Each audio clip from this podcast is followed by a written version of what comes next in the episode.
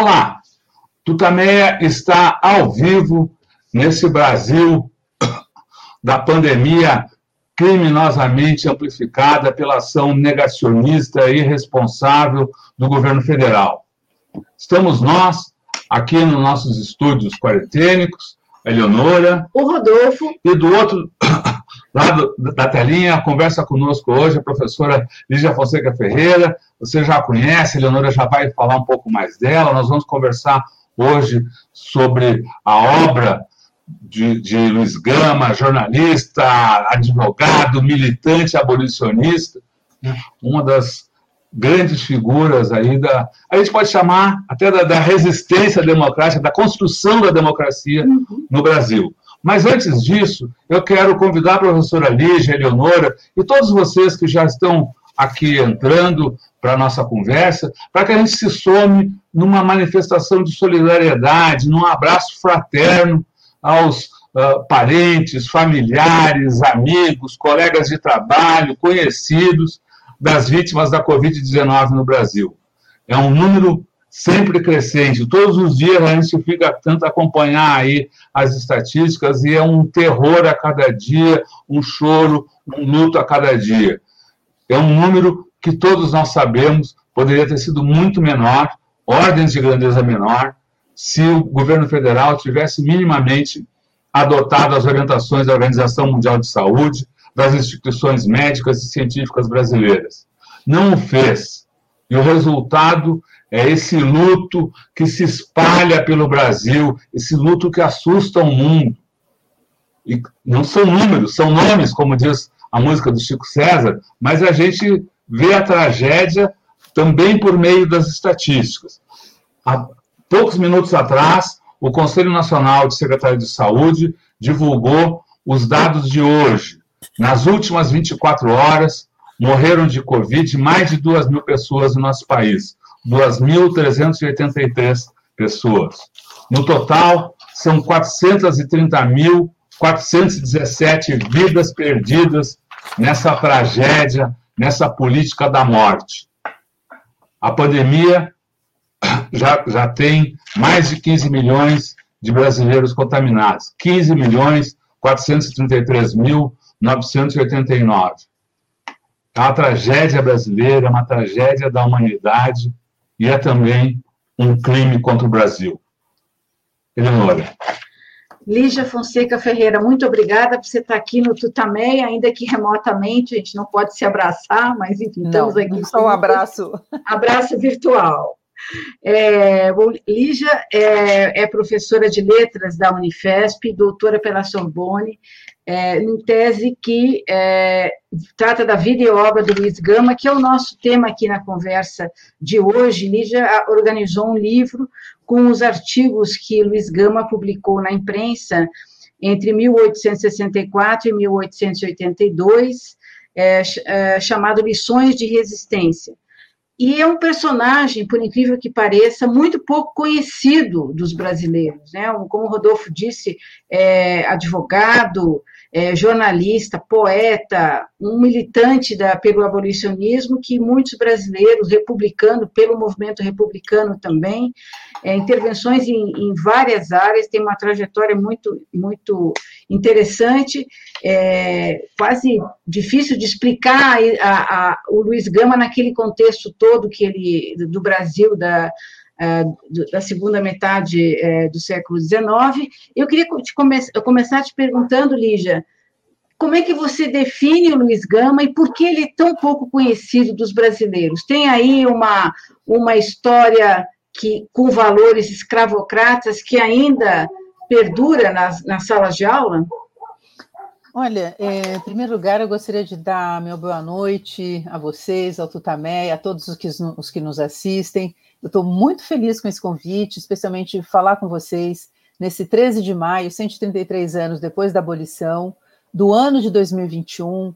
É, tem um duplo valor simbólico e de é, é dupla dramaticidade né, vocês começaram apresentando os dados, não é, da, dos, digamos, do, dos efeitos, das consequências da Covid no nosso país, não é, e disseram também que não são números, são pessoas. Então, eu também gostaria de dizer a vocês que se a gente voltar lá para trás, uh, com a chegada né, dos. O Brasil foi o país que mais recebeu africanos, não é? Dentro das Américas, os 14 milhões e meio, quase, quase 15 milhões que vieram para as Américas, mais de 4 milhões e 200 mil, pelas estatísticas, assim, né, pelas estimativas, vieram para o nosso país, o que faz com que o Brasil tenha recebido o maior número, não é, de uh, pessoas, como diria o Luiz Gama, ilegalmente escravizadas. Então, nesses milhões de pessoas de que a gente fala, fala hoje, né, a, a, a, foram mais, quase mais de 350 anos de escravidão no Brasil, não foram, não, não foram números apenas também. Nós precisamos lembrar e um dia nos debruçar sobre essa questão de que ali estavam indivíduos, pessoas, como eu digo, quantos Luiz da Gama e quantos outros negros, sei lá, se a gente for pensar em toda a, a, a riqueza, enfim, quantos indivíduos não é, morreram ali que nós desconhecemos. Então, é, essa também é a minha homenagem, me associando a gente sabe o que, que deve ser, o que é essa dor, não é? Do, do que o Brasil passa por hoje, passa hoje. E é, antes de responder a sua pergunta, eu queria dizer o seguinte: que no dia 10 de maio, ou seja, segunda-feira, a França celebrou também, eu tenho uma relação próxima ali com a França, depois a gente pode falar disso, mas é que eu morei lá há muitos anos.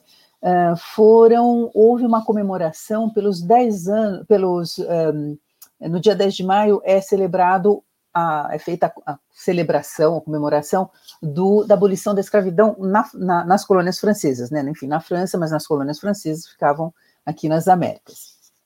É, então, é, há um monumento, aliás, muito bonito para quem conhece a França pessoalmente, ouviu.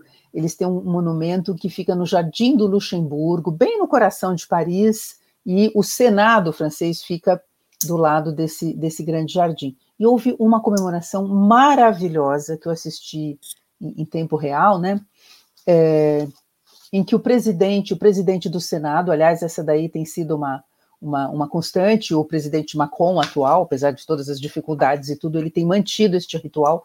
Todo dia 10 de maio é dedicado uma parte do dia a esta homenagem aos escravizados. Lá tem uma placa belíssima, é, os que foram meus alunos na Unifesp, né, eles, eles conhecem um pouco, no último semestre até mostrei, onde há uma, um pedido, não é, uma homenagem e um pedido de perdão, não é, aos escravizados, à a, a, a, a, escravização nas colônias francesas, não é? E a França, neste ano, também celebrava 20 anos de uma lei chamada Lei Taubira, que foi é, uma proposta da Christiane Taubira, que depois é uma mulher negra da Guiana, uma francesa da Guiana, que depois foi ministra da Justiça no governo do, do François Hollande, e, e, há 20 anos ela é, instituiu essa data do 10 de maio como a da celebração né, da, das, um, das, da, das, abolições, né, porque eram várias é, é, colônias e que tiveram as datas próximas, mas diferentes, então instituíram dia 10 de maio como este dia, e é o momento também, há 20 anos, em que a França foi um o primeiro, acho que agora um dos únicos países a considerarem e a declararem né, oficialmente a escravidão, e a reconhecerem a escravidão como um crime contra a humanidade. Por que, que eu estou dizendo isso? Para falar o quão longe nós estamos, de novo, fazendo essa associação, né, escravi, escravização, o que foi escravidão, o que está acontecendo hoje que eu acho que nós estamos pela segunda vez, ou talvez, enfim, mas pela segunda vez, reconhecidamente, vivendo né, um, um crime né, contra a nossa humanidade brasileira, não é? contra o nosso povo, e a gente pode, então, é, passar, vou passar para a sua pergunta, porque eu tenho certeza que o vosso colega, eu não sou jornalista, eu sou da área de letras, uh, mas o vosso colega e o colega de vocês que estão assistindo, os jornalistas, o Luiz Gama não estaria calado nesse momento.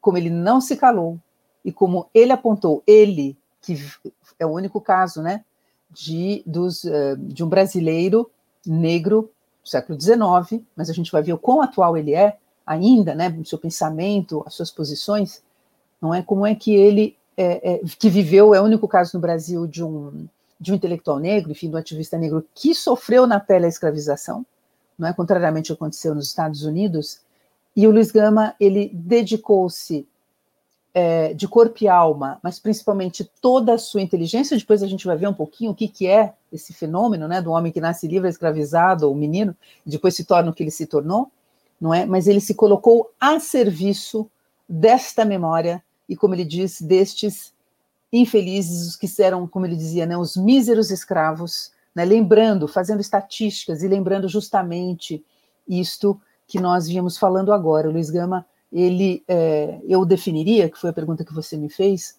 como um. É, tem horas que eu digo assim, eu falo assim, gente, para mim, né, que estudo Luiz Gama há tanto tempo, a vida dele continua sendo esse mistério, mas um mistério no qual ele se ele, ele se apresenta, né, e apresenta essa sua inteligência, mas eu acho que mais me marca hoje, e principalmente depois de ter lançado o último livro que vocês mencionaram, ah, e agradeço, que é o Lições de Resistência, artigos de Luiz Gama na imprensa de São Paulo e do Rio de Janeiro. Né, depois a gente pode falar do livro, que tem, ele tem um, algumas características, né, um livro que traz muitos inéditos, mas que revela justamente, desculpa, aqui são as minhas bandeirinhas de coisas que eu tenho marcado, são livros, é um livro que saiu pelas, pelas edições do SESC, e eu diria para vocês que essa pesquisa, que durou quase três anos e meio, me revelou ainda um pouco mais dessa, dessa, dessa da, da humanidade e desse comprometimento de Luiz Gama com os seus irmãos desvalidos, mas com os ideais republicanos, com a vida né, das pessoas e com essa particularização do, dos indivíduos, não é? Que eu acho que nós estamos, é, de que nós estamos precisando é, muito hoje. Você me diz o quê? Por que, que ele tá, é pouco conhecido? Eu acho que houve, não, é difícil a gente falar um pouco assim, ah, houve um apagamento. Houve um pequeno apagamento, assim, se a gente for pensar logo depois da abolição da escravidão e é, no ano seguinte da República, se a gente olhar para trás no Brasil, quem que contou essa história? Né? Quem contou essa história do, do pós-abolição e do pós-república? Uma república que, contrariamente àquilo que o Luiz Gama acreditava, porque ele achava assim que não poderia haver abolição sem república, porque ele acreditava no modelo virtuoso de uma república que consideraria e colocaria os homens como iguais. Olha, o que nós vivemos aqui no Brasil, de 89, 1889 até agora, é uma república de desiguais. Eu acho que ela instituiu desigualdades, a começar, inclusive, pelo tratamento que deu aos ex-escravizados. Então, é, eu costumo dizer, o Luiz Gama não, não sobreviveu, ele morreu em 1882, sete anos antes da proclamação da República e seis anos antes da abolição da escravatura, mas ele não viveu suficientemente, o, o tempo suficiente para se desiludir com a República. Acho que ele teria dito, como disse um republicano histórico naquele momento, que aquela não era a República nos seus sonhos. Porque ele foi um grande idealista achando que justamente podia ser uma ordem digamos assim, é, virtuosa, de iguais e que é, é, é, é, concederia a todos os mesmos direitos, os direitos da cidadania, né, etc. Eu estou me estendendo muito, não sei se estou respondendo essa pergunta, me interrompa, ou eu falo assim, professora, você desviou, porque eu também começo a falar do escama, acabo indo para outros caminhos e me desvio um pouco. Ah. Então, eu acho que ela, assim, você tinha me perguntado o, da onde que vem esse, o fato da gente não conhecê-lo bem. Eu acho que nos últimos anos, e aí eu fico assim, sou obrigada né, a, a, a, a referir-me a mim mesma, mas o trabalho que eu tenho procurado fazer, às vezes a gente é um pouco, cada um, cada um né, tem um lado, hoje eu acho que é um, um, uma questão um pouco mais da, de visibilidade né, de pessoas e muito rápida, mas enfim, a gente ainda faz, é, acho que como vocês, a gente ainda faz parte de uma geração que a gente né, trabalhava um pouco mais lentamente nas pesquisas para ter segurança, né? Dos dados que a gente traz. Isso também foi. Eu morei muitos anos na França, e, enfim, e comecei a estudar francês e tive ligado a isso, enfim, cedo aqui ainda no Brasil. Então, também tem essa, esse compromisso assim com, com, com, com rigor, né, com verificação de fontes, para a gente não, não é, trazer é, dados assim que não fossem concretos. Aliás, o Luiz Gama ele era muito, como é que eu posso dizer, muito exigente e completamente intransigente com erros, né? Que ele vai apontar, no caso, erros do judiciário, como ele aponta nos seus artigos, não é? Então, é, eu acho que agora a gente tem pelo menos, é, é tem até aqui, eu deixo sempre nessa minha vitrininha, né? Eu, eu trouxe, editei as obras poéticas de Luiz Gama a partir das, suas, das edições que ele mesmo cuidou, depois eu fiz antologia com a palavra Luiz Gama, que é esse livro que está aqui, é bom porque a gente pode apontar, e que, para minha felicidade e tristeza ao mesmo tempo, ele se esgotou pela terceira vez.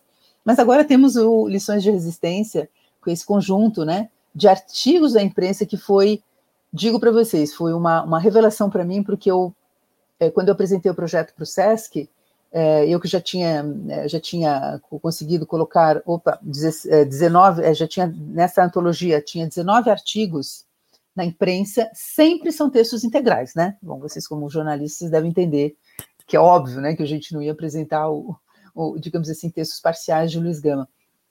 É, mas eu, quando apresentei o projeto para o SESC, eu achava que eu chegaria ao dobro. Falei assim, bom, vamos, vou imaginar o que, uns 40, tinha que fazer um levantamento, né? tinha outros arquivos, né, os arquivos digitais e tudo, e qual não foi a minha surpresa ao chegar ao número de 61 artigos. Né? Então, praticamente triplicou, né? de 19 eu passei para 61. Então, nesse livro, temos agora 42 inéditos é, de Luiz Gama, num arco temporal maior, e que vai dar a medida né, do seu pensamento, das suas ideias, né, ele que se define, inclusive, a palavra intelectual ainda não, não tinha sido, né, não se usava ainda, não tinha sido cunhada, mas ele que se dizia um pensador. E o Luiz Gama é isso, ele é um pensador, porque ele não fala só, ele não é só o advogado, uh, o que é muito, né, que atua pelo direito dos escravos, ele é um homem que está olhando para a sua cidade, a sua província, o seu país, as Américas, ele está olhando para o seu século, Luiz Gama está olhando para os seus séculos, para as grandes lutas do seu século. Professora, antes de a gente entrar no, no, nos textos do livro, e, e eu, eu, consegui ver alguns, alguns trechos, parece que a gente está falando, parece que ele está falando dos dias de hoje, muitos, é impressionante. momentos, é? É, é? muito impressionante. Eu queria começar uh, mostrando aqui de novo o livro, né, uh, para que a senhora falasse sobre o título. Uhum. Lições de resistência, a escolha do título e também o, como isso aparece na obra de Gama. De Gama.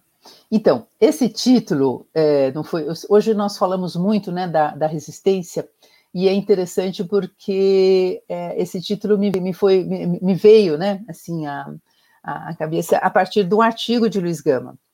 Bom, lições era uma palavra que ele usava muito, Uh, o Luiz Gama era um comentarista jurídico, né? E ele era justamente por estar envolvido com o direito dos escravos, é, uma das, um dos temas é, muito recorrentes é, nos seus artigos era crítica ao sistema judiciário, aos juízes, enfim, a uma ordem contrária ao, ao Estado de Direito, né? Hoje nós que está também aí sob ataque, mas, enfim, mas contrariamente à ordem, né, ao Estado Democrático de Direito de hoje, naquele momento, o Luiz Gama ele vai, como Davi e Golias, ele vai atacar uns, entre outros, não é só os senhores, é, o, o, escravismo, os escravocratas, os proprietários de escravos, mas todo o aparato é, jurídico, todo um, um, sistema que vai dar sustentação para essa ordem é, escravista, não é? Então, quando ele ia é, para os jornais dizendo e, e, e mostrando e, e, detalhando e didaticamente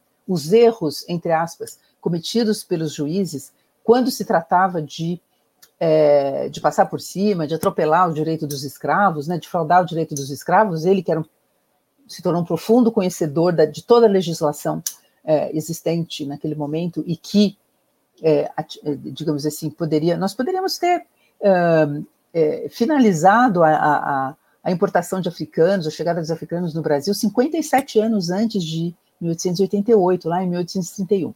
Então, o Luiz Gama ia para os jornais e se altercava, né, brigava ali com os, com os juízes, apontando os erros deles. E muitas vezes ele dizia: permita-me, né, senhor juiz, fulano, cicrano, que eu lhe dê, essa é uma das frases dele, que eu lhe dê uma proveitosa lição de direito. Eu que não estudei, né, ele se vangloriava, dizia ironicamente, né, eu não estudei, né, eu fui, eu sou, né, ele só faltava dizer, eu fui um negro escravizado, não frequentei escolas, mas por favor, permita-me dar essas lições de direito para vocês que estudaram na faculdade de direito aqui de São Paulo, né?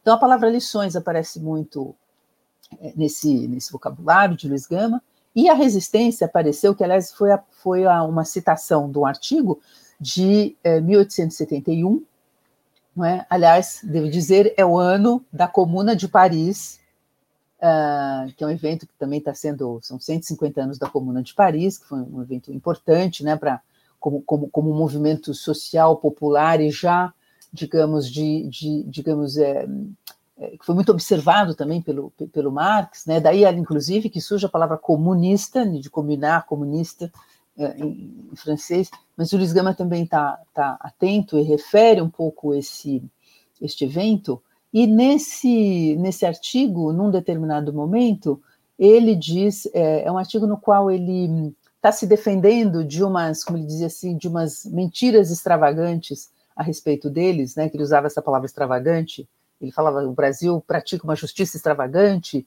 estão é, é, é disseminando mentiras extravagantes a, a meu respeito, né, e ele era assim, ele corria, no, saía alguma fake news, né, como a gente diz hoje, sobre o Luiz Gama, no dia seguinte ele já estava no jornal dizendo assim, não é bem assim, e ficava corrigindo, né, as pessoas, enfim. Então ele disse que naquele momento ele estava sendo é, acusado de promover insurreições escravas e de participar, vejam só, naquele momento também tinha um movimento estudantil, que eram umas, umas barricadas, um movimento ali de rebeldia e de, enfim, dos, dos estudantes de direito, que era a única faculdade, né, o único ensino, o único estabelecimento de super, ensino superior que existia em São Paulo e que atraía né, brasileiros de, todo, de todas, as, todas as regiões. E ele diz assim: estão me acusando, né? Estou resumindo aqui, né, gente? Que eu não posso ler o artigo para vocês, que aliás é, um dos é saborosíssimo esse artigo. É, estão me acusando de participar, de insuflar insurreições escravas, de estar também envolvido, por, porque envolvido na ele que não estudou, não fez a faculdade de direito, mas ele era muito popular entre os estudantes. Isso daí há relatos né, é, é, é, de vários jovens que depois vão se tornar figuras importantes até do, do, do, do nos quadros né, do, governo, seja ainda no Segundo Império, seja depois, mas ele era uma figura extremamente popular.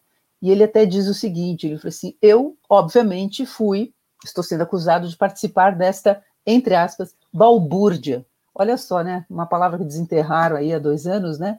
Ah, mas, enfim, então, nesse artigo, ele vai dizer em algum momento que quando a justiça não funcionar mais, quando também o direito não, uh, não, não for, é, é, for desrespeitado pelos juízes, ele diz, e aqui ele vou até citar para vocês, ele diz assim: ele diz, quando faltarem com a devida justiça os infelizes que sofrem escravidão indébita, coisa que ele sofreu, depois a gente pode falar disso se vocês quiserem, eu, por minha própria conta, e sem impetrar o auxílio de pessoa alguma, ele, tava, ele tinha grupos, né? O Luiz Gama não atuava sozinho, ele tinha também seus grupos, homens brancos, mas que eram abraçavam os mesmos ideais que ele.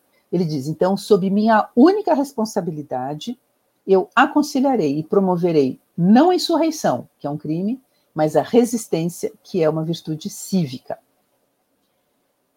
Então, Luciana, você me perguntou sobre essa palavra resistência, né? Que no texto dele até aparece, entre aspas, a resistência, que é uma virtude cívica. Eu acho que a gente precisaria resgatar isso, né? E quando o Luiz Gama fala dessa resistência como virtude cívica, ele ali naqueles meados, já, enfim, na, no, já na última parte, isso aqui é de 71, é então, no último, quase último, os últimos, eh, quase o último terço ali do, do século do século XIX, mas o Luiz Gama ele faz parte de uma, de uma geração, ele era maçom, uma maçonaria progressista, mas ainda nós temos, ao longo né, desse século XIX, no Brasil e mesmo em outros lugares, a gente ainda tem ventos da Revolução Francesa, que teve lá suas fases complicadas, o terror, etc. Mas, enfim, aqueles ideais da liberdade, igualdade e fraternidade é um, são pilares importantes para os republicanos. Luiz Gama acreditava piamente nisso.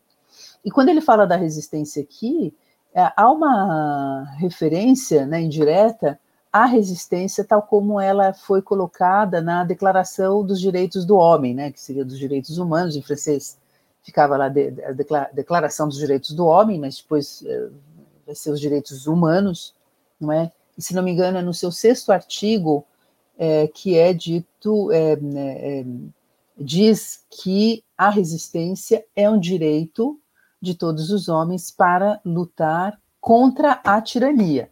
Naquele momento, a tirania, né, representada pela, enfim, pela, pela, pela realeza, pelo, enfim, Luís XVI, enfim, por toda a, aquela, enfim, pelos reis, né, pelo, pelo, pelo absolutismo né, no caso da França, que é o, enfim, a, a ordem, o antigo regime que se vai derrubar, e então eles estão entendendo aqui, é muito, é muito interessante, porque cada vez que ele vai se referir ao rei, ao monarca, a Pedro II, ele vai falar do rei tirano. Ele até tem um poema satírico que se chama O Rei Tirano, né? E eu acho que nos dias de hoje, não é porque nós estamos numa república que a gente não tem aí uns tiraninhos, uns tiranetes de plantão, né? E essa, esse direito à resistência, a senhora lembrou da Declaração dos Direitos do Homem da França, ah, lembra também o trecho da Declaração de Independência dos Estados Unidos, o direito à rebelião contra a tirania, né? É, então, porque a, rebelião. É, isso, e, isso. Agora, eu, eu, eu, no, meio dessa resposta, voltamos a, a tocar no assunto da, da, da, da atualidade uh, desses textos e de como a situação de então parece se repetir ou ter a semelhança com a de hoje. Eu peguei dois trechinhos aqui, um trecho uh, do, do texto dele e um trecho da sua da apresentação que a senhora faz e que também uh, lembra essas questões. Eu vou ap apresentar os dois rapidamente aqui para a senhora comentar. Uh, aqui é um texto dele, ó, é exatamente aquele texto que é, que é ó, não sou jurisconsulto, nem sou douto, não sou graduado em direito, não tenho pretensões à celebridade, nem estou no caso de ocupar cargos de magistraturas.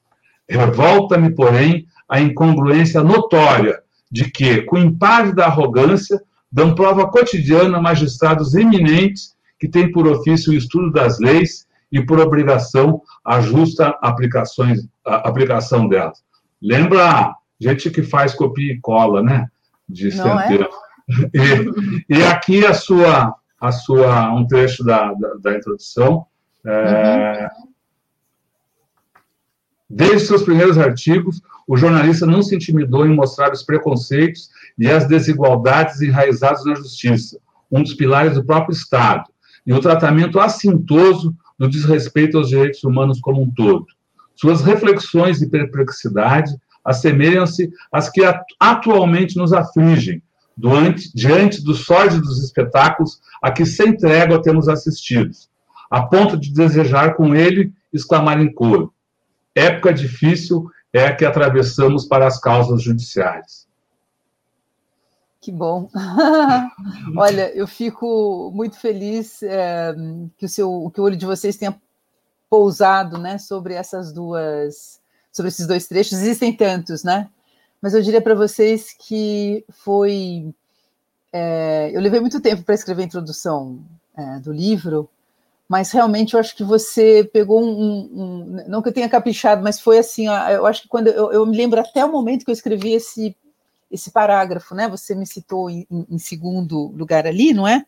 Quando a gente fala desse Luiz Gama que eu vou começar pela é, comentando a, a, citação que você faz do meu próprio texto antes de ir para o do Luiz Gama, mas eu acho que é isso, né? Então ali para mim isso condensa uh, um pouco que essa luta, essa batalha do Luiz Gama, e se a gente for pensar, gente, nós estamos desde 2010, como, quando começou aquela história lá de mensalão, não que o problema da justiça no Brasil, as pessoas falam da fragilidade, né, da, da nossa justiça. Eu, em, em, que momento que ela esteve fortalecida? Acho que nós estamos nesse embate faz tempo.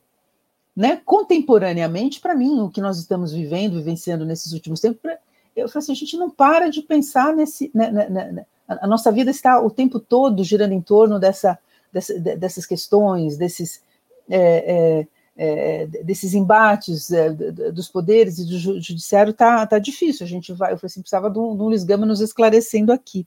Mas, principalmente, como eu falei para vocês de início, essas, essa questão da desigualdade e dos preconceitos que estão enraizados na justiça brasileira, acho que vem de longe não é? Tem um determinado momento, num, num, dos artigos, não sei se você eh, chegou a ver, porque são vários, né?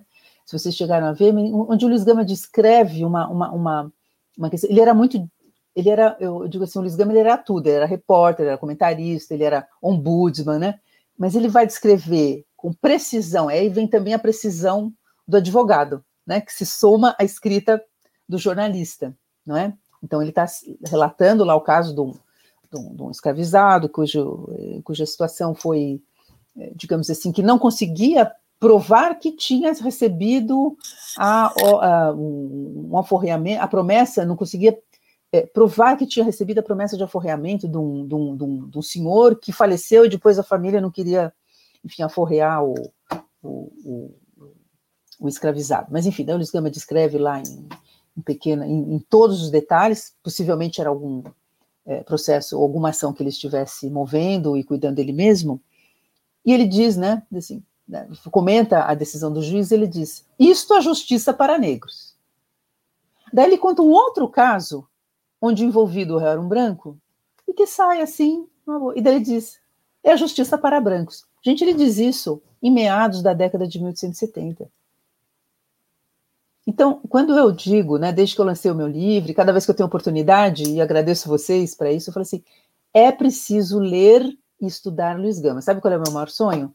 que esses textos, esses é, o Luiz Gama seja estudado no, no, em cursos de direito, em cursos de comunicação, né, em cursos de, não sei, de, de cidadania, gente, né, de história, para a gente ver o quanto. Aliás, ele diz, né, ele assim, o direito é uma, é uma tem um, ele tem uma frase dele belíssima, não vou saber citar de cabeça, onde ele diz assim que no direito é, ele faz grandes reflexões. Ele era apaixonado pelo que ele chamava da ciência do direito. Ele falou assim: mas ali nós temos a história, a antropologia, não é? E a sociologia. Ele diz assim: não é possível. O que, que ele quer dizer com aquilo? Que não é possível a gente pensar em direito, no, no direito e nos direitos, sem a gente, digamos assim, de uma maneira como é que eu posso dizer, é, sistêmica, complexa, vamos pensar até na complexidade do Edgar Morin, porque é, uma, é, um lugar onde você tem muita, na economia, na economia, na saúde, porque ele vai se referir ao problema da saúde dos, dos, dos trabalhadores escravizados, que eu gosto de.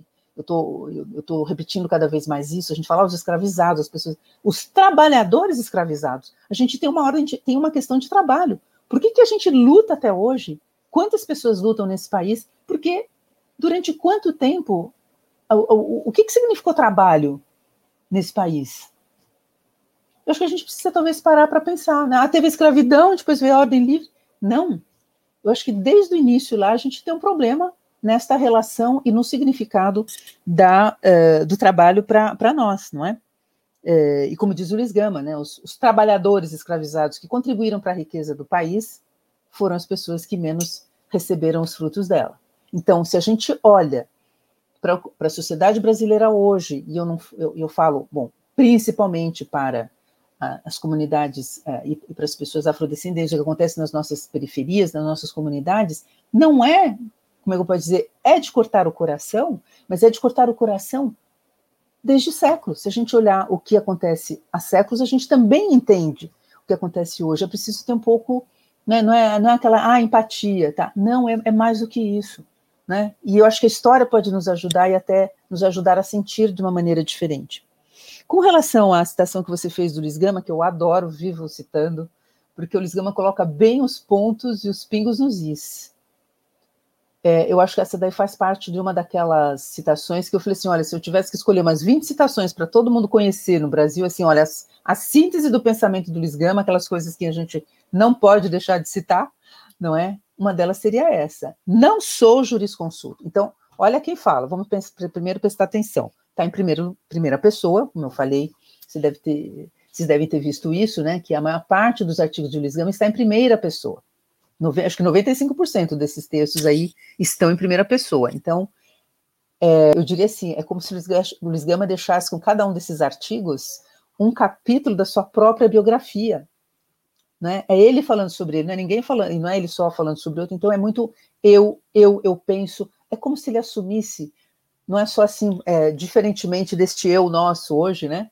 É, da, da, da, civilização de hoje, é o eu da responsabilidade. Eu estou falando aqui por mim, mas esta minha voz, lembrando o que eu vou dizer agora, que é do, do homem negro, autodidata, que foi escravizado, que viveu num século em que, 1837, Luiz Gama nasce em 1830, então é a partir do, da década de 1860 que ele vai, que ele se lança no jornalismo, antes já tinha lançado um livro né, de, de poemas satíricos, que foi o primeiro, teve duas edições, dois livros muito diferentes entre si, mas enfim, o Luiz Gama, ele vive num, num momento, né, e ele, ele, ele vai assumindo esta relação com a palavra, com o conhecimento, um, num século que negava a instrução aos negros e africanos. Nós tínhamos uma lei, que era a lei de mil, a lei número 1 de 1800, a lei da educação número 1 de 1837, que diz o seguinte, até deixei aqui meu arquivo aberto para citar textualmente a vocês. Essa lei é, dizia que era, era, era a lei é, que é, dispunha sobre a instrução primária. E ela, no seu artigo número 3, ela diz o seguinte: são proibidos de frequentar as escolas públicas, primeiro, todas as pessoas que padecerem moléstias contagiosas. Segundo, os escravos e os pretos africanos, ainda que sejam livres ou libertos. Então, de onde vem a exclusão de que a gente fala tanto hoje? Não é? Então, esse aqui é um primeiro aspecto. Então, Luiz Gama, não sou jurisconsulta, até porque não poderia, não teve instrução formal. Não sou douto. Está dizendo assim, eu não tenho a cultura que vocês têm. A quem está se dirigindo aqui? Ao universo. O Luiz Gama ele é uma exceção, né? Aqui na cidade de, de São Paulo, na capital, na província, contrariamente a outros negros e mulatos, enfim, no Rio de Janeiro, que alguns até bem que estavam posicionados, né, na, na, digamos assim, na sociedade imperial. O Luiz Gama é uma exceção, ele é uma exceção da exceção da exceção. Ele é realmente o único aqui no caso de São Paulo. E ele está se dirigindo o quê? aos doutores. Então, não sou jurisconsulto, não sou doutor, ou seja, não tenho a cultura de vocês, não frequentei escolas. É, jamais, não tenho pretensões. Isso aqui eu adoro, gente. Nesse mundo de hoje, não tem, onde todo mundo quer ser célebre, né? Não tenho pretensões à celebridade. É, a interpretação que eu faço dessa passagem, né? Porque hoje assim apresentar, hoje parece que quase virou profissão, né? Não sei se vocês têm essa impressão, ou quem nos ouve, né? Ser celebridade parece que vira vira ambição, né? quase profissão, profissão celebridade, né? É, só que a, a celebridade, o, o Lisgama, quando ele, ele se torna popu, popular, conhecido, a imprensa é um caminho, né, para sua, é, digamos assim, para ele disseminar suas ideias e é uma forma de luta. Vamos lembrar esse lugar nobre, né, da, da imprensa que o Lisgama defende tanto, quando ele até se tinha separado também aqui. Ele diz assim, né, que ah, a doutrina democrática e civilizadora, né, ele fala da doutrina democrática e da civilizadora da liberdade de imprensa, quando ele, ele vai com mais dois amigos, assinam lá um artigo e falam da liberdade de imprensa como este pilar da doutrina democrática. A palavra democrática aqui significa é quase sinônima de republicano. Né? E ele diz assim: a, a imprensa tem o, a, a missão elevada de servir aos pequenos em litígio com os grandes e também a imprensa tem que ser soberana mesmo ante o próprio soberano, que ele até grifa, que no caso seria né, o, o, o, tirano, o rei, enfim, o monarca que era aqui encarnado pelo, representado pelo Dom Pedro II. Então, quando Luiz Gama fala da celebridade, gente, e a verdade, ele era o que eu chamaria o, o eu, aliás, eu, eu, eu, às vezes eu ficava assim, eu teve, na, minha, na minha tese de, de, doutorado, que eu tive mais tempo para fazer isso, preciso voltar a ela, inclusive, teve um, um período lá que eu falei assim, espera um pouquinho, ele, ele, nesse momento ele estava movendo ação tal, ele apresenta isso em duas ou três um, oportunidades uh, de ações que ele pega e apresenta, e era tudo escrito à mão, né, vamos lembrar, né, é, num espaço de, sei lá, três, quatro dias, ele tinha movido ação, mandado petição e, publicado não sei quantos artigos. Eu falei, acho que ele não dorme. Porque tinha que escrever. E outra coisa, né? Para mim, que sou de letras e gosto muito de mim, gosto e, inclusive, trabalho sobre essa questão da, da, da, da produção, né? Do, dos textos, da criação. O Luiz Gama, ele deveria ser uma. Era um, um superdotado, né? Uma pessoa de altas habilidades, mas ele deveria escrever, coisa que não me acontece. É, eu sou muito lenta para escrever, mas ele devia ser daqueles, isso daqui é atestado às vezes, né, em manuscritos de, de escritores, é, aquela pessoa que escreve de um jato só. Eu fico até pensando, que nem ia, não tinha tempo muito de corrigir as coisas, né? Porque tinha que levar o texto escrito e lá para, às vezes ele, ele também trabalhou com tipografia, é, então acho que ia para os jornais e tinha que montar aquilo. E é uma coisa impressionante, assim, o, o intervalo. Eu me lembro que eu analisei isso num, num período eu falei assim, gente, era uma, é uma coisa impressionante, porque acho que não, não para de escrever, acho que não dorme. já era casado, já, já tinha filho. Oi. Pois e já tem um, estão falando aqui de uns trechos, tem um que é, eu acho que é particularmente também, que particularmente condensa é, bastante as ideias do Luiz Gama, que você até uhum. cita na introdução, está nessa carta nesse texto, carta não, nesse artigo de 1880, que ele sai em defesa de José do Patrocínio, ah. Né, em nós, até a cor é um defeito, é. um vício imperdoável de origem. Ah, está aqui, ó.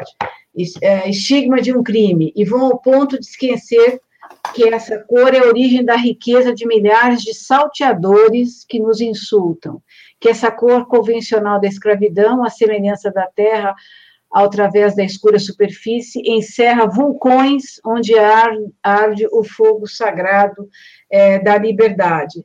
Esse trechinho aí, eu acho que tem muita coisa, porque ele fala da relação, justamente a riqueza né, dos senhores de escravos, de escravizados, é fruto desse trabalho é, escravizado, e é uma, é, uma, é uma frase que pode ser dita hoje sem tirar nem pôr é, sei lá, sobre o jacarezinho, sobre as sobre qualquer, qualquer coisa que está acontecendo. Sobre Mães de Maio. Sobre as Mães de Maio.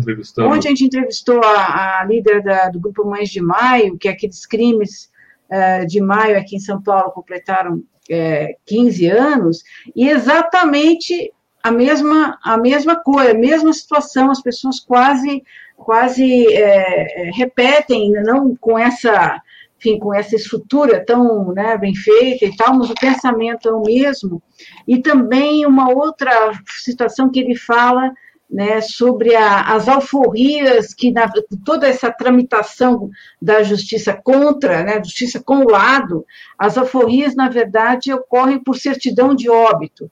E aí é só olhar para todo dia e a gente vê a morte é a liberdade a morte é a liberdade porque tem ele conta ali vários casos né de, de coisas absurdas né de, de, de é, obstáculos que são colocados contra contra a liberdade e também nessa mesma frase tem a questão do vulcão aí da, da, uhum. da rebelião eu acho que você podia falar um pouco mais dele essa resistência dele de uhum. assumir essa coisa da rebelião talvez oficialmente porque uhum. tem um outro trecho também que ele cita, que ele fala que ele quer ser louco como John Brown, Spartacus, Lincoln, Jesus, quer dizer, ele parece um pouco dividido entre essa resistência, digamos, dentro dos cânones, e ao mesmo tempo tem esse vulcão aí acontecendo, é. que indica uma, uma ideia de revolta, ainda uhum. que contida. Tá certo isso?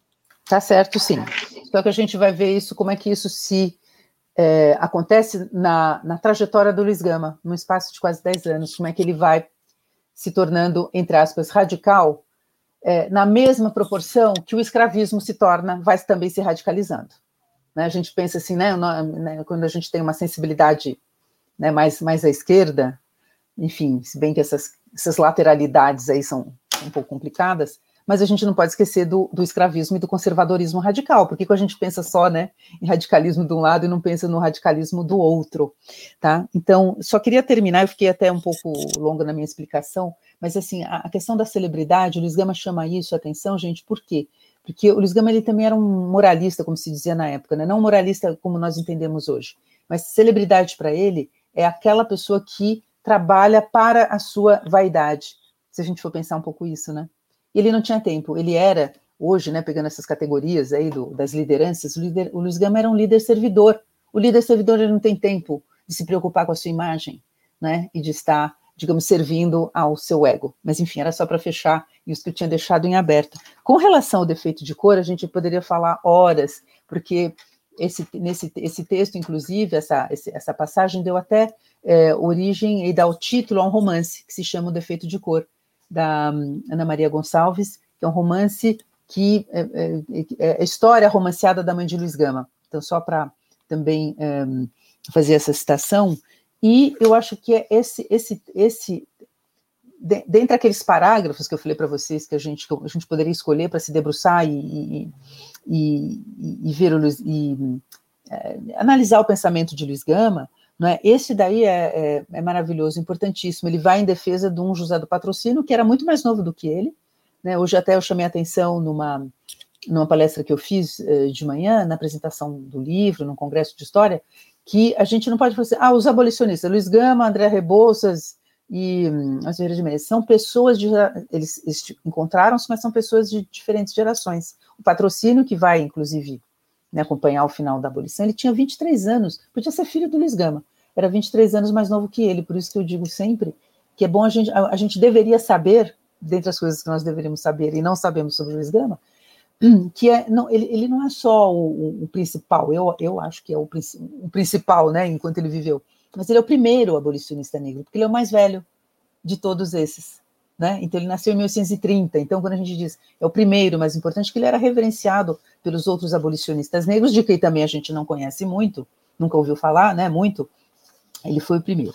Então ele sai em defesa do é, patrocínio que veio a São Paulo, parece que acho que foi na cidade de Santos, sofreu uma, é, digamos, foi um xingamento, né? Racista. A palavra nem existia na época, mas enfim, contra o, uma alusão à sua, à sua cor. E o Luiz Gama sai em defesa dele. Em nós, quando ele fala esse nós, isso aqui é muito interessante, gente. É, eu não sei se você, enquanto eu falo, se você quiser colocar de novo essa citação, quando ele diz em nós até a cor é um defeito, ele está falando do nós que é o nós. Então, em nós, ou seja, em nós negros e nós abolicionistas negros, né? Ou seja, mas aqui é nós negros de nós até a cor é um defeito, um defeito de cor porque havia, por exemplo, situações em que eh, os negros não eram, por exemplo, a, eh, é, não eram admitidos, por exemplo, nas, em, em, algumas ordens religiosas, por conta da, da, marca do estigma da cor. Era o defeito. Né? Então, em nós, até a cor é um defeito, um vício imperdoável de, de origem, a origem de um crime, referindo-se ao crime lá, bíblico, né? De um dos filhos de Noé, ou seja, que vai ser estigmatizado. Então, isso aqui vai. Então, isso aqui é para. Não é assim, não, não, são figuras, né? De estilo Luiz Gama está fazendo remissões, ele está falando de tudo que está presente na ideologia é, daquele momento, aliás, até hoje, né? E ele diz, e depois o nós dele, né? Então ele diz assim, então esse daí é o, é o em nós, e aqui depois esse nós dele, ele se associa. O nós é coletivo, ele não está falando só por ele, né? Nós negros. Depois ele fala esse, esse nós, é, os negros que fazem a riqueza desse país, porque ele foi escravizado durante oito anos, né? Então, só que ele diz, e ele fala por ele e naquilo que ele gostaria de transmitir. Eu acho que essa privação da liberdade, o fato de ter conhecido a coisa de se colo colocar do outro lado, faz com que, como ele diz, que aquilo possa arder como um fogo sagrado da liberdade. Eu acho que, até uh, esse questionamento de vocês está me fazendo pensar numa coisa que a gente tinha entre os abolicionistas negros e brancos. Mas entre os negros, eu acho que a visão e a maneira de, de, de, de viver e de olhar para a escravização é diferente. O patrocínio era filho de uma mulher escravizada com um padre, mas era filho de uma mulher que tinha sido escravizada. O Luiz Gama conheceu a escravidão. Então, gente, é muito diferente do que uma postura humanitária né, de, de, de abolicionistas célebres, o mais famoso dentre eles e que tinha uma pequena tem ali uma, um probleminha de uma, uma, precisam discutir, já discutir a relação entre Luiz Gama e Joaquim Nabuco, que ficou né, para a história do Brasil, todos nós, eu acredito que você, eu aprendi isso, né, assim, abolicionistas no Brasil, Rui Barbosa, Joaquim Nabuco, né, aquela coisa assim, eu acho que não é, é, é diferente a, a, visão humanitária, mas não tanto, quando a gente desce a fundo nos textos do seu, do, do, do Joaquim Nabuco, a gente vai ver também como que é, é, vista de uma maneira um pouco estigmatizada a raça africana. Então, eu acho que isso daí é uma. É, é, quando o Luiz Gama fala desse fogo do vulcão da liberdade, não é só uma imagem, mas eu acredito que essa, essa força anímica que ele tem dentro dele para lutar contra os salteadores da liberdade, que são os proprietários de escravos, né? Salteadores são os assaltantes, os ladrões, né? os criminosos. Isso por que, que ele diz isso? A gente precisa lembrar que o Luiz Gama uma dos grandes feitos de Luiz Gama foi desenterrar uma lei né, que não tinha sido colocada, é, que ficou guardada assim na gaveta, né? Igual umas cartas que ficam guardadas na gaveta quando se trata de vacinar e imunizar a população. Mas enfim, isso daqui não é uma prática que vem de hoje. Mas o Luiz Gama desenterrou uma lei que ficou, uma lei, ficou assim meio escondidinha. Por quê? Era a lei de 7 de novembro de 1831, que declarava livres todos os africanos que pisassem no Brasil, que pusessem o pé no Brasil. Essa lei foi, e o Luiz Gama faz, ele, gente, ele faz o maior alarde, ele é o primeiro a desenterrar esta, esta lei, depois é seguido por todo um grupo de pessoas, porque se essa lei tivesse sido observada desde 1831, então não é de hoje que a gente fecha os olhos para as coisas que contam, para proteger a vida e a liberdade das pessoas, Gente, 1831 a, 57, a 1888, como eu falei para vocês, seria, seriam 57 anos. Então a gente já poderia ter um, um, um, regime escravocrata que já teria diminuído aí, porque não sei, não ia, não ia uh, ter, digamos assim, a reposição, não é, dessa mão de obra. Segunda coisa, o que, que nós aprendemos? 1850, o quê? Lei Eusébio de Queiroz extinguindo o tráfico negreiro, não foi? Tá, 1850 não extingue o tráfico negreiro, ele, ele, ele, ela, dizer, ela referenda essa lei de 1831. É só olhar, pode pegar lá, a gente entra no site do Senado, procura lá, 17 de novembro de 1831, 1850, é a mesma lei, só que, uh, curiosamente, nós vivemos num país onde lei não é aplicada, né, e, e eu, eu, acho muito curioso quando algumas pessoas falam assim, ah, Luiz Gama era um legalista, né? Ah, como se fosse assim, ah, ele foi, né, agiu dentro da legalidade, ele não foi, tem tanta gente, até em movimento negro, né? Ah, não foi suficientemente radical. Eu falei assim, como assim não foi radical? Acho que nesse país, às vezes, em determinados momentos da nossa história, observar a lei é, é quase uma revolução. Né? É quase uma desobediência. É, olha só, parece um paradoxo, né? É uma desobediência civil é, é, imaginar e exigir que algo seja cumprido. Gente, por que, que a gente fala tanto de luta pela cidadania? Vamos buscar os nossos direitos. Então, a gente está. Brigar pelos direitos, o direito devia ser dado, a gente não tinha que brigar né, para aquilo se aplicasse. Então, tem, tem esse lado. Depois, é, deixa eu ver, não sei se depois você me disse, eu falei de, de outras, da, da, dos outros aspectos, né? É, do, do, dessa citação do defeito de cor. Ah, sim, desculpa. E esse nós, então, é, esse trecho, por que, que ele é maravilhoso? Aqui, a, no caso, sou eu de, de, letras que vou vendo essa coisa dessa ampliação desse nós. Então, entre nós negros, a cor é um defeito. Depois, nós abolicionistas negros. E depois esse nós, você vê como ele amplia, diz, porque nós abolicionistas, ele pega e, e, e, abraça toda a, a, digamos assim, todos os seus correligionários e todos os seus digamos assim, ele vai falar do nosso, que do nós republicano, nós abolicionistas, então ele amplia, digamos assim, essa coletividade, não é, que não vai se restringir mais apenas ao nós negros ali do, do início, que seria ele e, e patrocínio. Esse texto é genial, a construção dele é maravilhosa. A gente pode até fazer um estudo ali de análise de discurso sobre a, a referência, né, desses, de, de, de, desse nós, né, do, do, da primeira pessoa do, plural. Você me falou do, louco como John Brown, né? É, você achou que, que tinha um sinal trocado, trocado? Então, esse louco como John Brown, sim? Você, quer, você queria falar alguma coisa? Você pode. Ou eu continuo? Não, não, sei, se, é não sei se, é uma, se é um sinal trocado, mas parece que ele, ele esse vulcão a que ele se refere naquela, ele, ele, ele tem essas referências é. internacionais.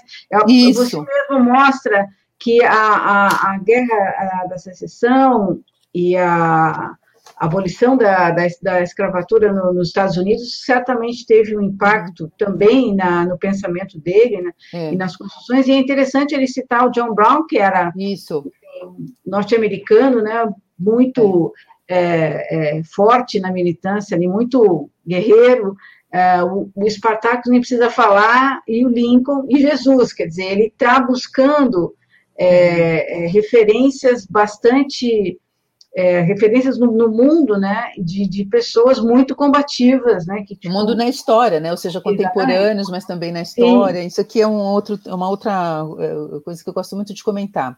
É, na verdade, John Brown era canadense, mas ele vai para os Estados Unidos, era homem branco, né? John Brown era um homem branco e era naquele momento visto ele que foi um dos, digamos assim, um dos um, um, um ativista branco que ajudava os negros a fugirem no famosos, nos famosos trens, é, é, no Underground Railroad, né? Naqueles trens, como é fala? É, é em português até esqueci, nos subterrâneos, né? Assim, do. Ajudava na fuga. Subterrâneos da Liberdade, lá. Subterrâneos da Liberdade, mas enfim, através das, das, das rotas é, do, dos trens. E ele foi, digamos assim, um radical, uma figura que até inspirou o próprio Antônio Bento mais tarde, que era um homem branco, de uma família, juiz, era juiz, era, tinha formação judiciária, foi juiz, mas optou depois por essa, por essa atividade mais tarde. O Luiz Gama já tinha falecido, né, por essa atitude que lembra, por essa, por essa, digamos assim, por esse ativismo que lembra o do de John Brown também. Então, esses dois textos, eles são do mesmo ano, como eu falei para vocês, se a gente observar no, no, livro, a gente vai vendo que o Luiz Gama, né, aquilo que ele falou, da, quando ele fala lá do. Da, da, quando ele diz assim, eu não vou insu, insu, é, insuflar a insurreição, que é um crime, mas a resistência, que é uma virtude cívica, mais tarde o Luiz Gama já começa, como eu falei para vocês. É, então, quando pintam um Luiz Gama como, né, eu mesmo falo, ele radicaliza, né, ele vai se tornando radical, porque o escravismo vai se tornando radical. Então, é, digamos assim, é, a, digamos assim, uma equivalência de força. Radicalizou aqui, eu radicalizo ali. Aliás, ele até rompe com grupos republicanos paulistas que vão começar né, a, a admitir é, fazendeiros do, do, interior que se opõem à, à monarquia e, e, abraçam. Então, essa mistura, essa confusão ideológica, aliás, essa palavra ideologia a gente passou a detestar, é, porque as pessoas não entendem, né, o que estão falando de ideologia. Ah, não, isso daqui é ideológico, pô, e você não é ideológico? Você também é ideológico, né? Então, é, é, essa confusão, na, essa turbação das ideias é muito esquisita. Então, quando o, o, Luiz Gama fala desse John Brown, né, ele está falando de uma, de uma, de uma referência, é, digamos, quase contemporânea a eles, né? Ele, como você falou, que olhou muito, pro, ele faz parte de uma geração e de um grupo, principalmente aqui paulista, que olha né, do Sul, mas principalmente aqui de São Paulo, que olha para é, os Estados Unidos como modelo, né, é, republicano, federativo, que também já começa a olhar para os efeitos, entre aspas, positivos da, da libertação dos escravos, enfim, Luiz Gama nunca comentou os problemas que surgiram né, no, no, no pós-abolição norte-americano. Mas o que, que eu, eu, te falei, sinais trocados, porque eu deixei escapar uma coisa, é, que é a seguinte: o, eu tenho, eu tenho, eu escrevi um artigo para uma revista da USP, onde eu faço um, um, um, comentário, eu termino fazendo uma comparação entre Luiz Gama e Joaquim Nabuco. Que é preciso um dia, eu já, eu já falei disso, mas enfim, não dediquei um artigo específico. Tem um problema ali que é uma discussão, uma, uma, uma, uma, uma relação que a gente precisa discutir. O, o Joaquim Nabuco, que foi o grande cronista né, do pós-abolição, do pós-república, e que se tornou o ideal branco, não é, do, do homem branco que o Brasil queria se tornar, não é? Isso daqui não é a Lígia que está dizendo, né, o que a gente pensa, isso foi enunciado, o Brasil quer ser branco, Paulo Duarte diz isso é, em todas as tintas, é, na década de 30, 40, né, ou seja, o Brasil, ainda, o Brasil republicano ainda não tinha concluído a sua outra missão, que seria de embranquecer esse país, mas enfim, e estou me referindo a. a... Oi, Luciana. Tem isso, eu né? Queria, queria, queria, trazer um outro aspecto, você, você comentar um outro aspecto. Uh, Só para terminar o do John Brown, desculpa, é que ah, eu estou me estendo um pouco nas respostas, mas é que na, praticamente na mesma época, o Joaquim Nabuco, então, ele diz assim: nós não queremos o abolicionismo de John Brown. E pouco depois o Luiz Gama diz: eu quero ser louco como John Brown. Uhum. Boa. Boa. Bem observado. Então, eu queria um outro aspecto que também está tá, tá, tá, bem destacado no livro e tem uh, vários artigos dele a respeito, que é a questão da liberdade de imprensa. Tanto a defesa uh, da liberdade de imprensa, quanto a denúncia dos ataques à, é. à liberdade de imprensa feitos, feitos esses ataques por órgãos de imprensa. Né? Então, uh, é, queria que você um comentasse esse, esse, Aí tem um, ca... esse é, um... aí, né? Cara, um jornal, um jornal né? só para lembrar, bom, você pode contar melhor o caso, mas é, é um caso de um jornal que noticia um, um, um processo contra o imperador e outros jornais passam a publicar protestos contra aquela publicação inicial, dizendo que não devia haver aquilo, enfim. É, ah. inclusive, o Luiz Gama, ele ficou, ele e uma comissão, eles vão... Aí é uma história meio longa, não sei se você conseguir resgatar aqui agora, era porque o imperador ficou devendo, uma... enfim, aquelas denúncias de, de, de, de, Tinha uma questão de uma dívida que estava... Você é. tem isso daí um pouquinho mais fresco? Conta a história aí, então, para mim, que eu tenho... Eu separei aqui a, justamente um... É, o, o, o, o, imperador e a comitiva foram para Portugal, para Porto. Isso. Ah, é a história de Portugal. Pagaram o hotel ah, o, hotel, por causa daquele, daquela, uh, daquele gasto com a hospedagem do, do, da comitiva do imperador, ficou com problemas financeiros, a dona do hotel veio para o Brasil. Brasil veio cobrar, ah, é verdade. Daí um jornal publicou, outros jornais uh, passaram a condenar aquilo como se tivesse sido uma, uma uh, o pessoal lesa se, majestade. Né, entrar na, é um lesa majestade, se, se meter na vida pessoal do imperador. E, mas a questão, tudo bem, essa é a história, mas acho que a questão é essa militância dele. Uh, e ele, daí, os, os vários artigos foram é. Claro, defendendo o direito, a, o direito da população ser informado, isso de um lado, Exato. e de outro lado, de uh, uh, condenar o, a militância dos próprios jornais contra a, a liberdade de imprensa. Mas esse, esse era, era, o caso, mas o que eu queria que você comentasse é exatamente essa, é, esse ativismo dele, uh, parece que uh, entrando em todas as liberdades e muito fortemente a importância que ele dava à liberdade de imprensa. Importantíssimo. E outra coisa, é, com relação a esse, esse fato, desculpa, refresco, refresco um pouco a memória, porque é tanta coisa que eu tenho. Faz tempo que eu não vou retorno aqui a, a, a esses artigos, mas é, é, é um, um, dos aspectos que chamou muita atenção de Luiz Gama e da comissão, ele vai assinar esses artigos com Ferreira de Menezes, com Américo de Campos, que depois vai ser um dos diretores da província, foi um amigo e companheiro de Luiz Gama, teve um período que ele se afasta um pouco. É, Américo de Campos, que vai ser um dos diretores da província de São Paulo, futuro estado de São Paulo. Luiz Gama assina também com Ferreira de Menezes, seu grande amigo, um homem negro que cursou a faculdade de Direito, que cria a grande, né, um grande jornal no Rio de Janeiro, que é a Gazeta da Tarde. Eles assinam juntos esse, esse, esse artigo. Só que ali o que tinha uma, uma, a, a, uma das questões que estavam sendo discutidas também pelo Luiz Gama e por esses seus uh, companheiros era o fato de um jornal republicano, ou seja, em princípio, de, que, se chama, que se dizia republicano, ter defendido né, o, o imperador. Né? Então, isso daí, quer dizer, além da liberdade de imprensa noticial que deveria, mas um jornal republicano censurou né, aqueles que deram espaço para essa reclamação da senhora portuguesa que veio ao Brasil reclamar e todo mundo dizia, e esse jornal republicano disse que a pessoa do imperador é inviolável. E aí o Luiz Gama com seus amigos, entre aspas, republicanos radicais, disse assim, mas como assim? Isso é um aspecto, sabe que eu acho muito interessante, eu sempre costumo ressaltar, que eu acho que às vezes falta muito no Brasil de hoje.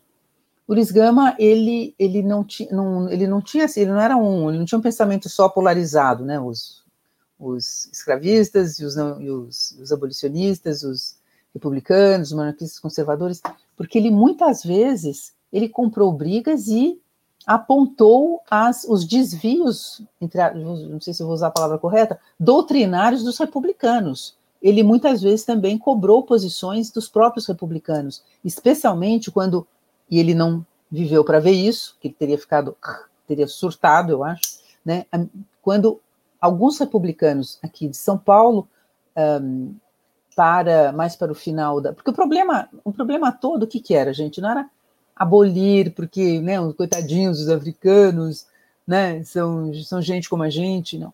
Era a grana que estava envolvida nisso, era o capital que estava empatado, né, na propriedade escrava. Então, a, a primeira, hoje, né, eu estava vendo uma uma questão, né, ai, que absurdo essa questão da indenização, a reparação histórica aos negros. É verdade que seria dificílimo, né?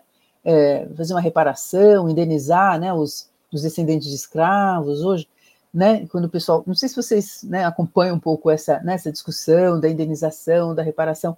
Gente, quem foi? Qual foi a classe que, que queria a, a indenização?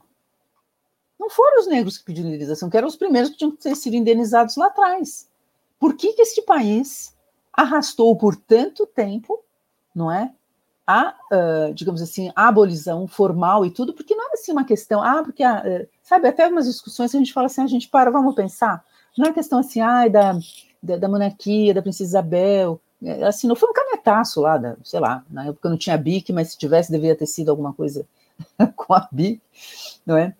Mas é porque era assim, como é que vai indenizar? Porque os senhores, ah, tudo bem, se for para abolir, vai ter que indenizar. Essa é a grande briga. Os senhores queriam indenização, né? Depois de terem passado o quê? Quantos séculos ali? Quantos anos, né? Construindo as suas riquezas em cima do trabalho, do trabalho escravo não remunerado, mas eles queriam indenização. Essa daí eu estou sendo um pouco esquemática, mas é uma, é uma das questões que seguraram não é, a abolição formal, não é, até onde se pôde. E daí ninguém foi indenizado, enfim, meio de nada, não é? Mas esse, é, é, é esse aspecto aí foi importante, foi levantado pelo Luiz Gama. Com relação à liberdade de imprensa, é muito curioso, porque se a gente for observar, a liberdade de imprensa, entre aspas, a possibilidade de expressar, um Luiz Gama teve mais liberdade para se expressar, talvez, no, do, sob o regime imperial do que ele teria tido, talvez, na nossa república. Que foi mais, nesse sentido, ela foi mais persecutória, ela calou mais as, os, seus, os seus opositores. Então, é uma, é uma coisa, assim, muito interessante da gente observar na sociedade daquele momento. Oi, pois não. Deixa mais para o final do, do livro, tem uma carta do Luiz Gama ao seu filho. Queria que você nos contasse um pouco, assim, ainda que em rápidas pinceladas, a trajetória dele, que você definiu aí como uma exceção da exceção da exceção. Filha de Luiz Amaim, foi vendido pelo uhum. pai. Queria que você contasse, assim, a, alguns, alguns pontos essenciais sobre a trajetória de, de, de Luiz Gama. Uhum. Que morreu muito, morreu muito cedo, né? 52 anos. Com 52 anos. Não pode, pessoas como Luiz Gama não podem morrer cedo. né? Não deveriam né, morrer cedo, enfim, eles e, e, muitos outros. Mas, enfim, quando eu digo a exceção da exceção, primeira, a primeira exceção de Luiz Gama é o único caso no Brasil de um homem negro que vai se projetar né, na vida intelectual, na vida social, na vida política, não é, um, no século XIX, que foi escravizado, né? oito anos, Luiz Gama teve oito anos de escravidão, né? Diferentemente, quando eu digo isso, eu falo em comparação, por exemplo, com os Estados Unidos, onde a gente tem, além de Frederick Douglass, que é um, seria assim, o, é, o, o, o, o, correspondente do, do Luiz Gama nos Estados Unidos, houve outros casos, inclusive de mulheres, né, que vão deixar o seu legado escrito, sua, a narrativa de vida, ou que vão também atuar uh, na imprensa para digamos, é, trabalhar, é, divulgar as ideias abolicionistas. Então, o Luiz Gama, nesse sentido, já é um caso é, único, né, brasileiro. Segundo, ele é filho de uma africana, como ele diz, livre, Luísa Maim. Luísa Maim, cuja existência, no, lá no, no, no, meu livro, lá no fim, tem a carta de Luiz Gama Lúcio de Mendonça, que é a carta matriz do que nós conhecemos sobre a biografia de Luiz Gama. Ele foi a própria pessoa que forneceu os elementos que depois vão se transformar num texto. É, e eu costumo dizer, vivo repetindo, todo mundo pode dizer isso, tá? Que a certidão de nascimento de Luísa Maim é aquela carta em que Luiz Gama fala da sua infância. E que ele diz de quem que ele é filho, como é que a mãe dele se chamava, que ela veio da África, uma negra né, belíssima, de dentes alvíssimos, que veio da costa da Mina, Mina, assim como ele vai falar do seu pai sem referir o nome. Não é? Então, Luiz Gama era filho desta negra africana, Luísa Maim, não é? Que nasce nesse texto, nessa carta de Luiz Gama, foi ali que nós soubemos detalhes, já tinha 50 anos quando ele escreve essa carta. Ele nunca se referiu a ela em nenhum outro lugar. É, que ele também fala da sua infância, da sua história, né, de que ele foi vendido pelo pai aos 10 anos de idade, e saindo da Bahia, ele nasceu na Bahia, 21 de junho de 1830, ele vem num navio negreiro, né, naquele momento a, a, a baixa atividade uh, digamos, nas plantações do Nordeste vão, uh, digamos, levar ao tráfico interprovincial, já começa a haver uma certa escassez de mão de obra escrava. Então, mas o Luiz Gama faz essa viagem de Salvador ao Rio, do Rio para do Rio para Santos, de Santos ele mesmo descreve, ele sobe a pé a Serra do Mar, ele e milhares, gente, todo mundo que desembarcou nas nossas costas depois vinha para cá a pé, descalço, né? Acho que é bom a gente lembrar isso também.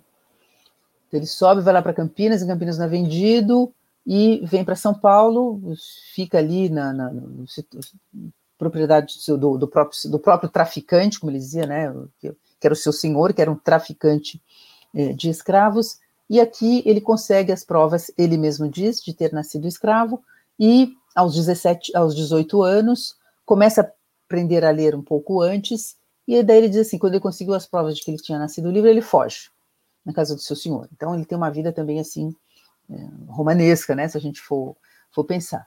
Com isso, o Luiz Gama ele nunca deixou, ele nunca saiu de São Paulo, né? E como eu disse a vocês, ele vai aqui construir, enfim, a sua vida, consegue um trabalho, se associa algumas pessoas, conseguiu, como ele mesmo diz, né, ser recebido, ter a proteção. Aqui a proteção não é a proteção paternalista, talvez como a gente imagina, porque depois ele também vai romper com o conselheiro Furtado de Mendonça, que era professor da faculdade, chefe da polícia, eh, e era o bibliotecário da faculdade de, de Direito, né, o que me permite imaginar que ele talvez tivesse acesso, gente, não é, não tinha internet, né, não tinha essas coisas, então que ele talvez tivesse frequentado a biblioteca, mas não os cursos, ou recebido livros que vinham de lá para o seu estudo, como ele dizia, que ele era um leitor voraz.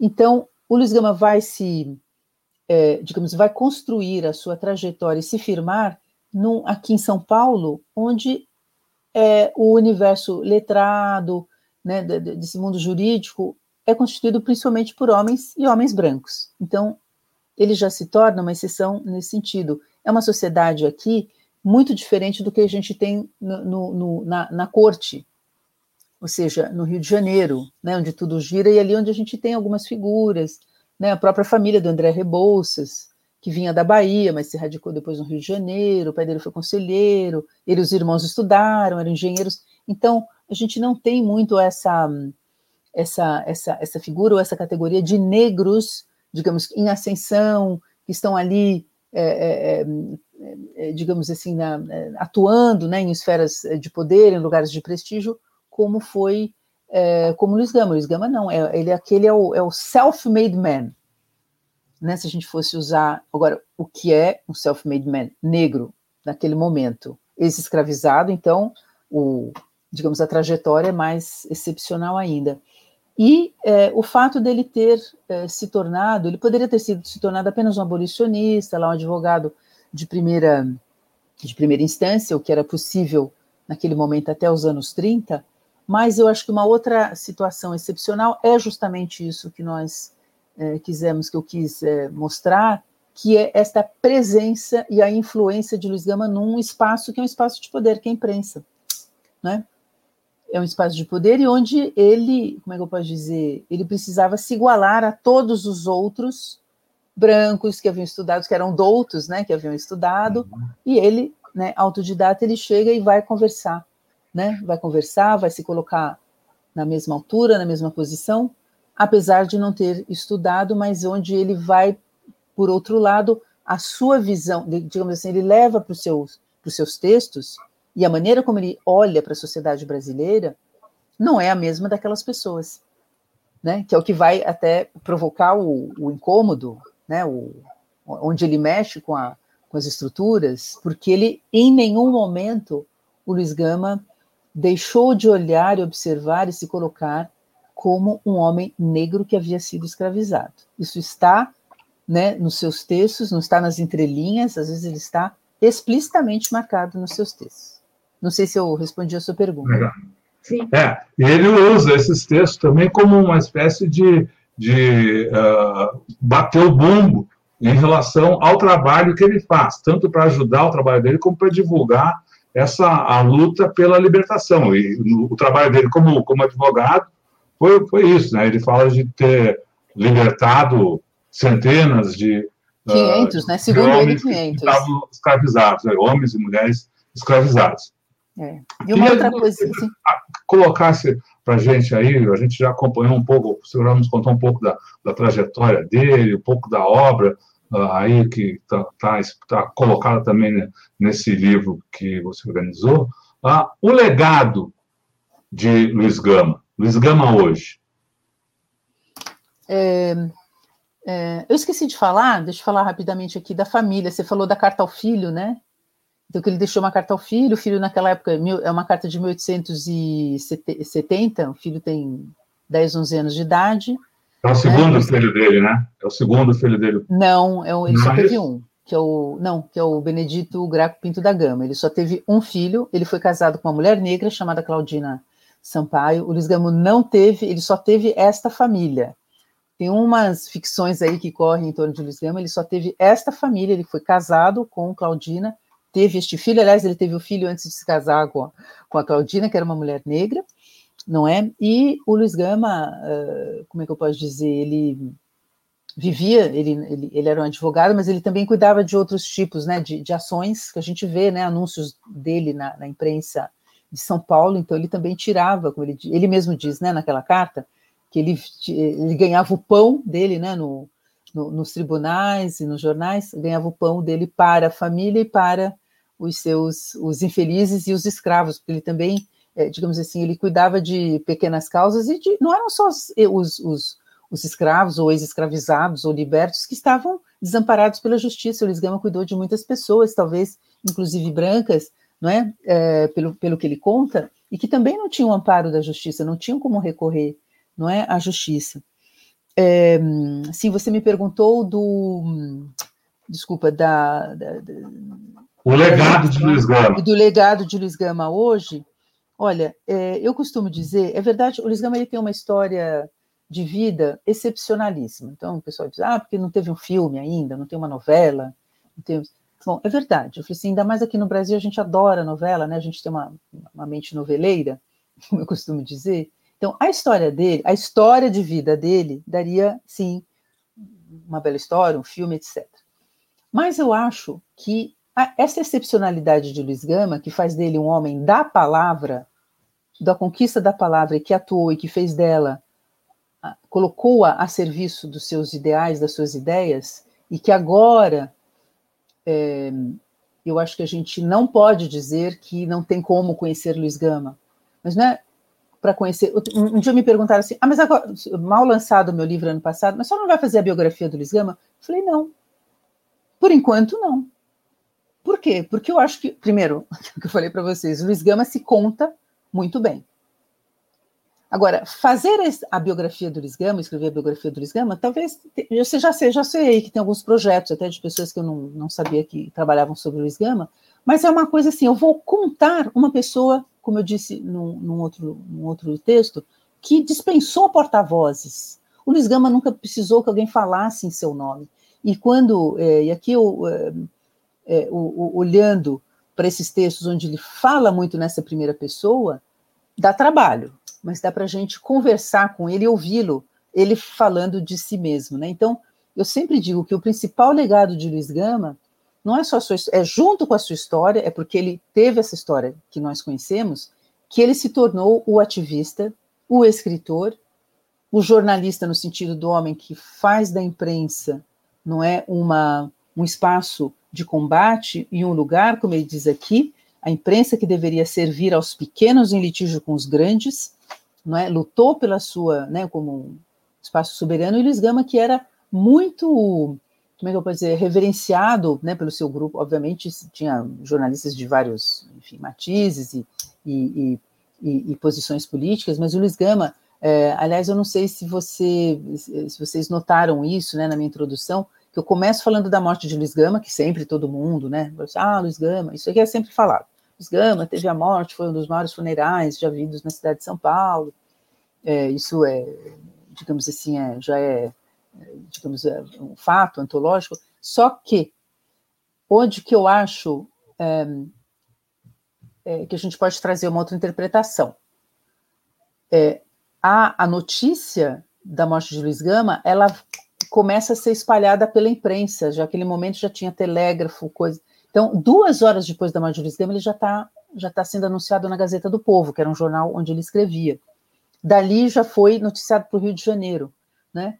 Então, o que eu acho, e eu, eu, eu afirmei, não sei se vocês separaram nisso, né, assim, é que o Luiz Gama, sim, foi o grande abolicionista que nós sabemos, mas eu acho, é, teve toda essa atuação jurídica, o seu ativismo, mas não fosse o jornalismo, não fora o jornalismo, a presença dele na imprensa constante, a popularidade do Luiz Gama não seria a que ele alcançou no final da vida. E eu tendo cada dia mais, tendo não, já já é uma certeza para mim, agora eu preciso convencer os outros, de que esse Luiz Gama, jornalista, esta faceta e o legado dele é que eu considero esta obra, que eu já ditei, a obra poética, este homem que escreve, que fala, né, e que tem uma visão é, particular e, e, específica do Brasil a partir do seu do lugar que ele ocupa, né, os seus escritos e agora este conjunto né, de, de, textos que a gente traz, para mim, esse é o legado de Luiz Gama eh, sobre o qual nós deveríamos nos debruçar daqui daqui para frente. Eu acho que não existe só o monumento, né, ali a, a estátua lá do Lago da Roche, né, a, ele libertou 500 escravizados, mas foi mais do que isso. Ele influiu e influenciou o movimento abolicionista de São Paulo e ele, a presença dele mudou muita coisa aqui, pelo menos na nossa província, e no final da vida, é, na, digamos assim, na, na, na, no movimento abolicionista republicano ao final da vida dele. Eu não sei se eu respondo, se vocês concordam com isso, mas é, é agora é. vai ser a minha, a minha é um pouco, digamos assim, o, o que eu gostaria de, né, de, um argumento do, do que, eu, que eu gostaria de convencer as pessoas e, na verdade, mostrar, né, demonstrar isso.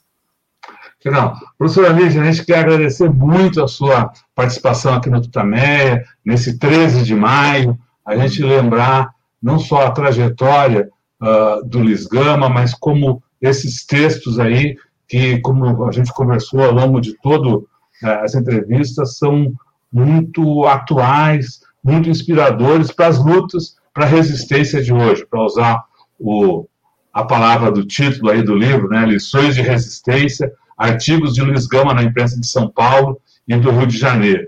Bom, a gente queria agradecer a sua, sua participação, agradecer muito a, a, a companhia dessa pequena assembleia que, que se somou aqui para acompanhar esse debate e convidar nesse momento de agradecimentos a todos que aqui estão presentes, a professora Lígia, a Eleonora, todos nós aqui, para que a gente mande também um muito obrigado a todos os profissionais, as profissionais da área de saúde, em todas as suas instâncias. Né? Uh, as enfermeiras, os enfermeiros, os atendentes, pessoal das unidades básicas de saúde, os cirurgiões, o pessoal que atua na, na UTI, quem está no cemitério, o pessoal do refeitório, enfim, todos os profissionais da área de saúde que atuam hoje como linha de frente, atuam no fronte de batalha em defesa da saúde, em defesa da, da vida, mandando um pouco de afeto uh, para as pessoas que estão tão sofridas nesse momento de tanta uh, angústia para o Brasil. Então, eles são guerreiros, heróis, mais ainda porque, além da, da doença, além da pandemia, enfrentam o boicote sistemático, planejado do governo federal. Né? Então, fica aqui uma, um convite a todos nós aqui, a gente mandar esse grande muito obrigado para todas as profissionais, profissionais da área de saúde no Brasil, especialmente o povo do SUS, do atendimento das unidades básicas de saúde.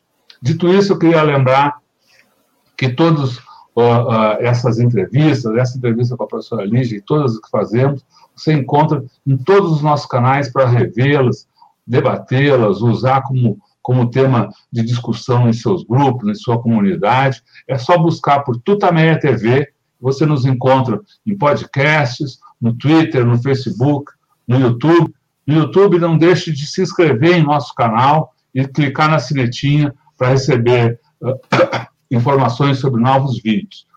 Nosso trabalho também, é, nosso trabalho é ancorado no site Tutameia, onde a gente publica as reportagens sobre essa entrevista e outros links, né, além das, da, uh, dos vídeos e fotos. O endereço é tutameia.jor.br.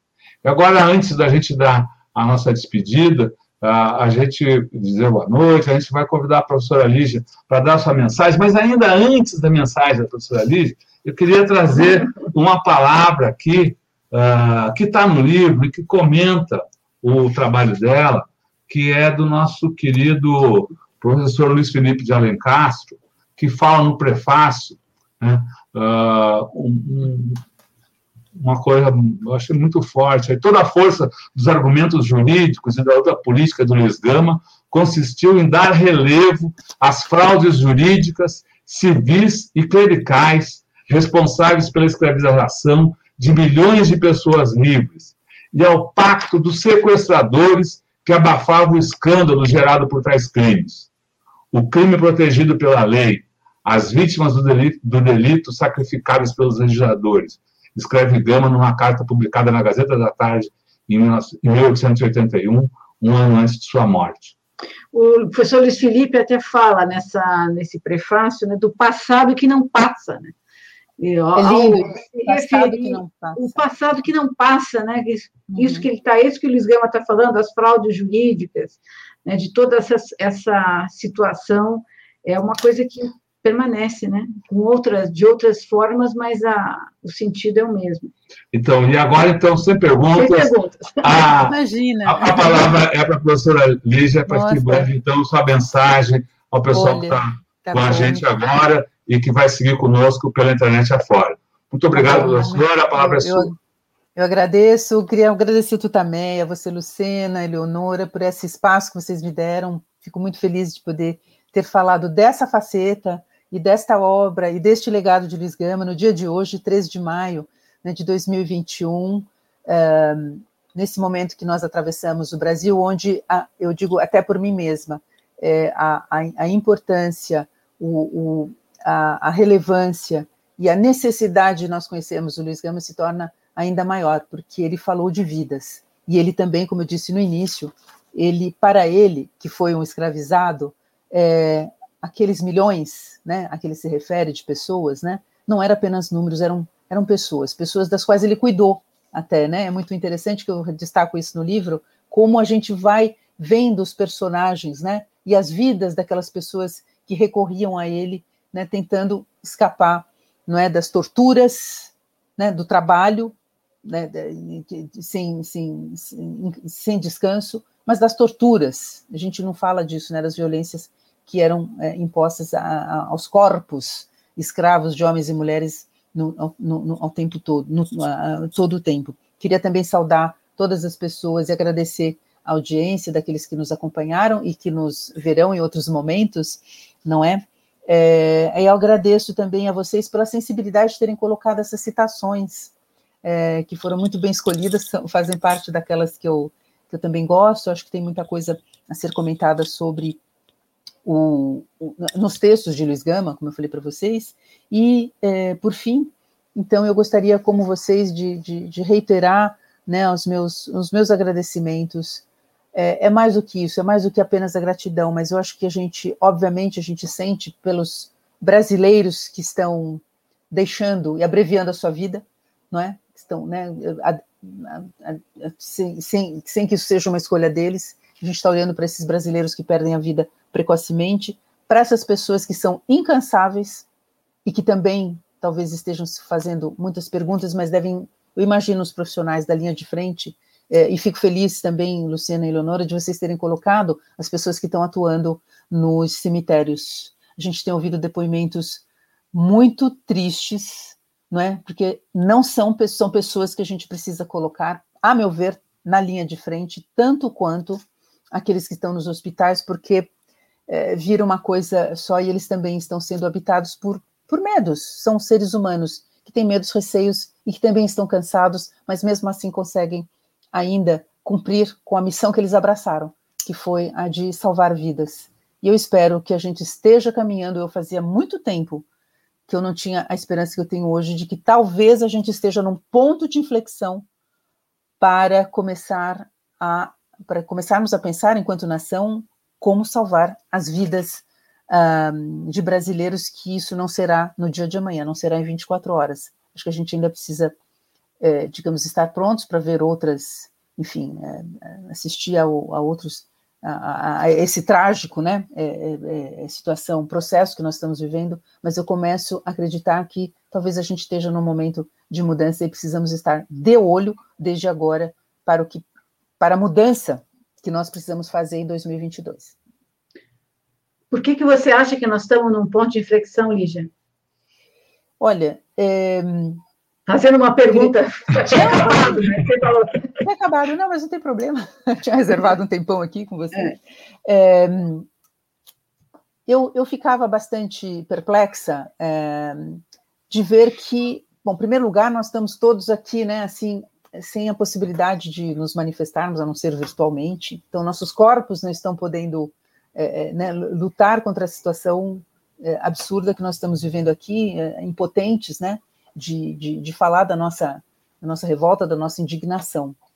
É, eu acredito que é, guardar isso aqui seria uma coisa muito complexa, né? Então, gente, assim, eu, eu, eu, eu, eu acho que com uh, os resultados dessa CPI que, nós, que nós estamos assistindo, onde começam, né, a gente vai ter que juntar, né, assim, um pequeno quebra-cabeça, mas eu acho que já começam a haver evidências, e eu também, outros movimentos e, e outras questões políticas a que a gente tem assistido, a libertação, né, o fato da, da descriminalização do Lula, enfim, o, aqui eu não estou falando é, como o, digamos, para defender este ou aquele, mas eu acho que nós estamos aí de novo, né? Se a gente olhar para o Luiz Gama, ou seja, o que, que aconteceu com, esse, com esses processos judiciais que criminalizam uma figura, uma pessoa, sem provas suficientes, né? Independentemente do nome ser este ou aquele.